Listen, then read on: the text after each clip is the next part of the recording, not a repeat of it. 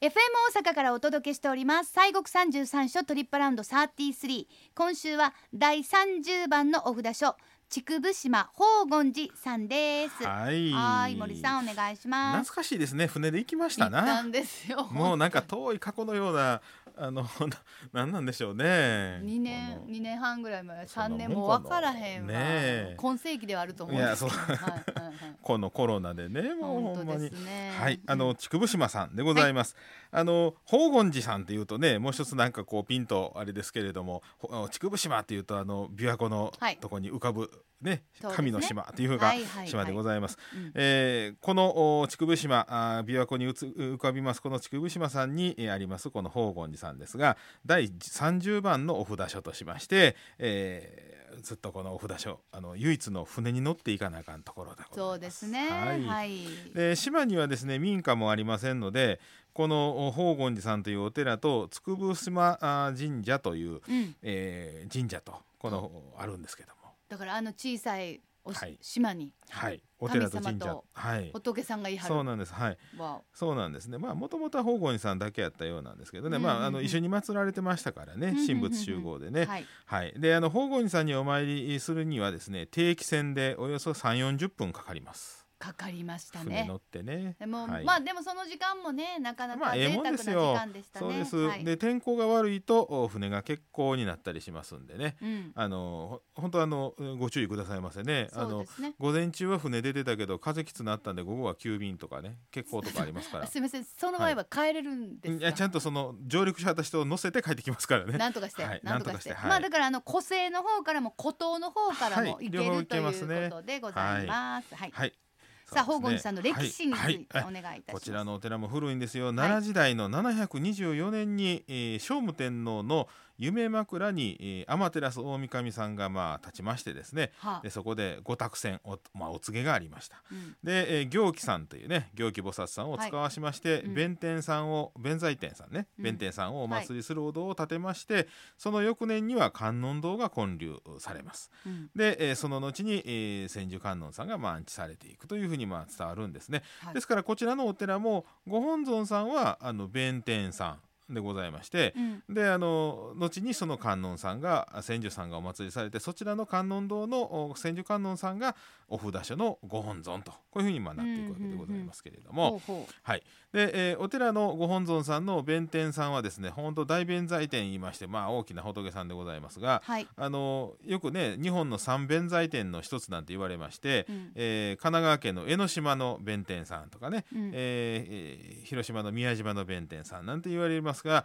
まあ、その中でも最も古くあの建立されたと伝わっております。はい。で、えー秘仏でございます。おで60年に1回六十年に一回あーか本。当まあね一生生きてるうちに1回、まあ、2回拝めたらちょうど、えーすぐごらいいっでていすうとこね。ろです二ね。回の方はね。はい、次回は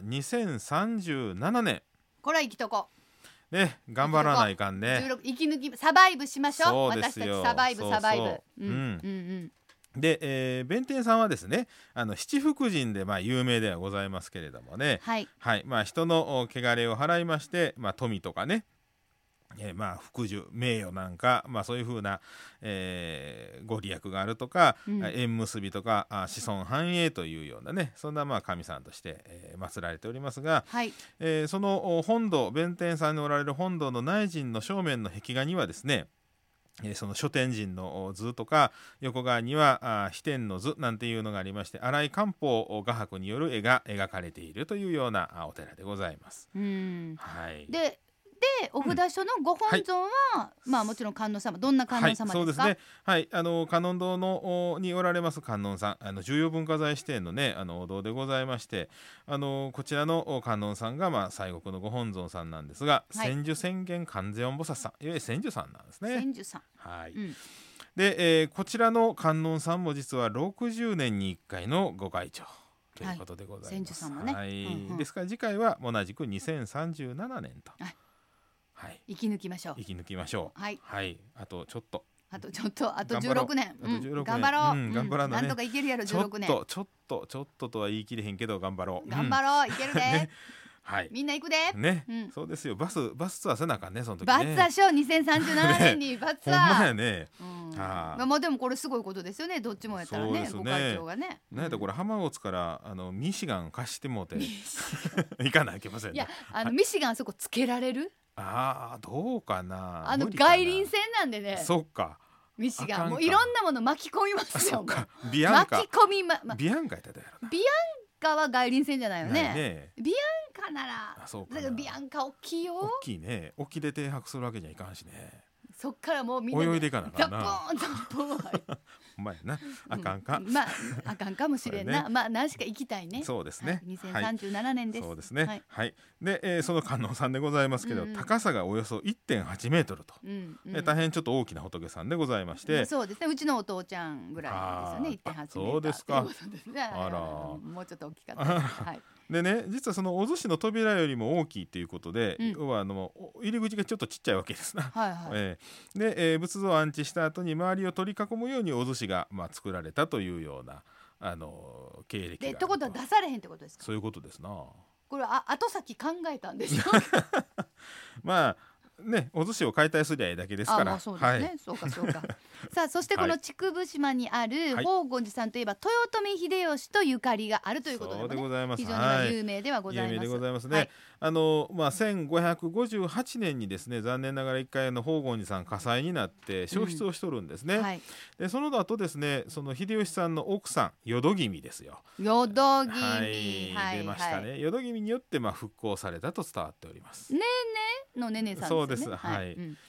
で、えーそして1603年にえー豊臣の秀頼さんの命によりまして観音堂や船廊下国宝であります唐門が移築をおされました。はい。で重要文化財指定に、えーされております観音堂は隣のおつくぶすまあ神社と船廊下でつないでおりまして、うん。えこの船廊下もこれ実はね重要文化財指定でございます。はい。でこれはあのお秀吉さんがですね朝鮮出兵の折に、えー、御座船として作られまし作られました日本丸のお船櫓を利用しているという、ね。おすごいですね。うんそれがあるんですもんね。そうなんですよはい。ええでまあ観音堂とつながりますその唐門はあ唐破風を持つうまあ、門のことでございまして、うん秀吉さんのお墓でございますあの報国廟ってあの京都の豊国神社ですね、はいはい。えーに立っておりました極楽門を移築したともお伝わっております。うん。えー近年、えー、もともと大阪城にあった極楽門が、えーこの報国廟に移動しまして、えーその後またこちら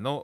お筑部島さんに来たという説が強くなってきましてねなあえー、従いましてこの秀吉さん時代のお大阪城唯一の、まあ、遺物残っている建物っていうふうに考えられていそると、れがこの竹生島にあるという。そうなんですよすごいですよね。巡り巡ってねううんん。まあななんでここにいうね遠くになりますけども。そうですねのこの間あの修復しはりましてね、うんえー綺麗になりましたんでね、あ、それははあ必見ですね。そうですねさあそしてそはいの他にも見どころがございます。はい、もういっぱいございましてね、 はい。えー本堂にはまあ弁天さんでございますから弁天さんのお幸せ願いだるまというのがございまして、うん弁天さんのおだるまさんのお中にですねあのお願い事を書いた紙を入れてでそれを奉納するあの願いがけ願掛けのね、うんあのまあなんかあるんですわ。はあはえーですからまあ紙に書いて、うんだるまさんの中にギュッと突っ込んでですね、うんふえー線をしまして、うんそれをお本堂にかけて帰ってくると、ほうほうこういうふうな、まあ、願願掛けですね、あ。うんうん。えーいうそういうお参りがあります。はい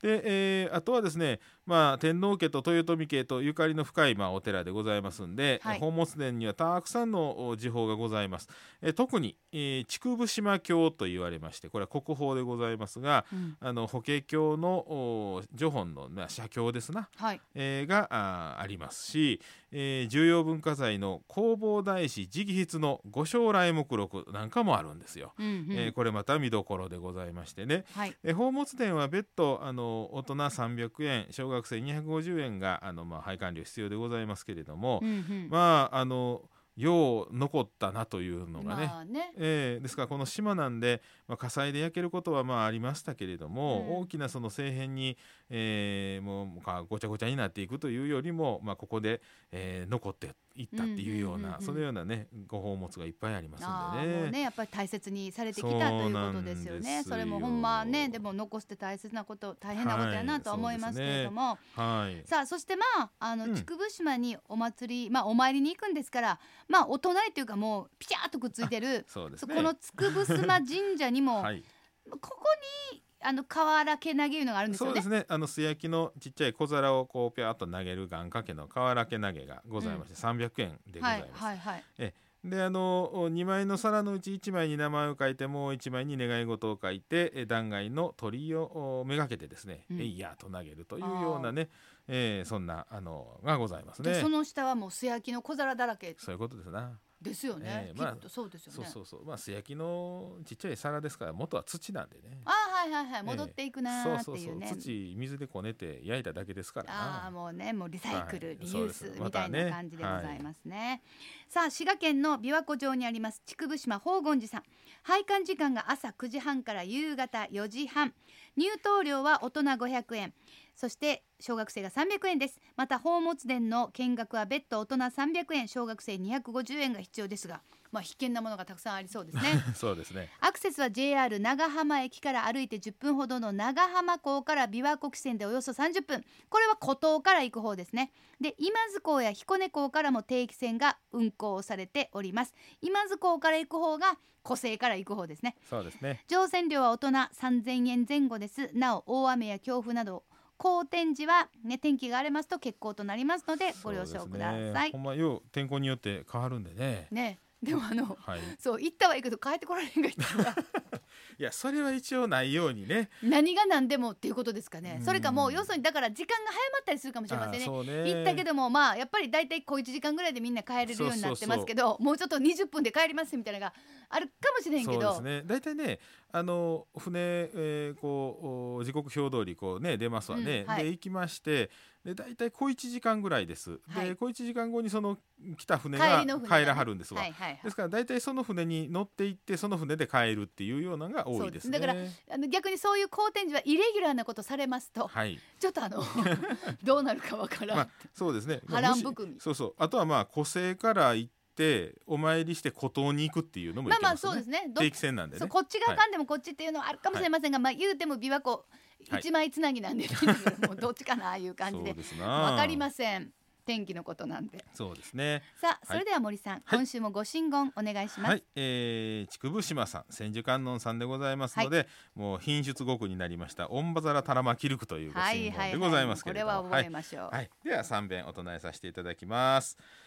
オンバザラタラマキリク、オンバザラタラマキリク、オンバザラタラマキリク。ありがとうはございましありがとうごた、ざいます。さあ今週は西国三十三所第三十番のお札所竹生島の宝厳寺さんご紹介しました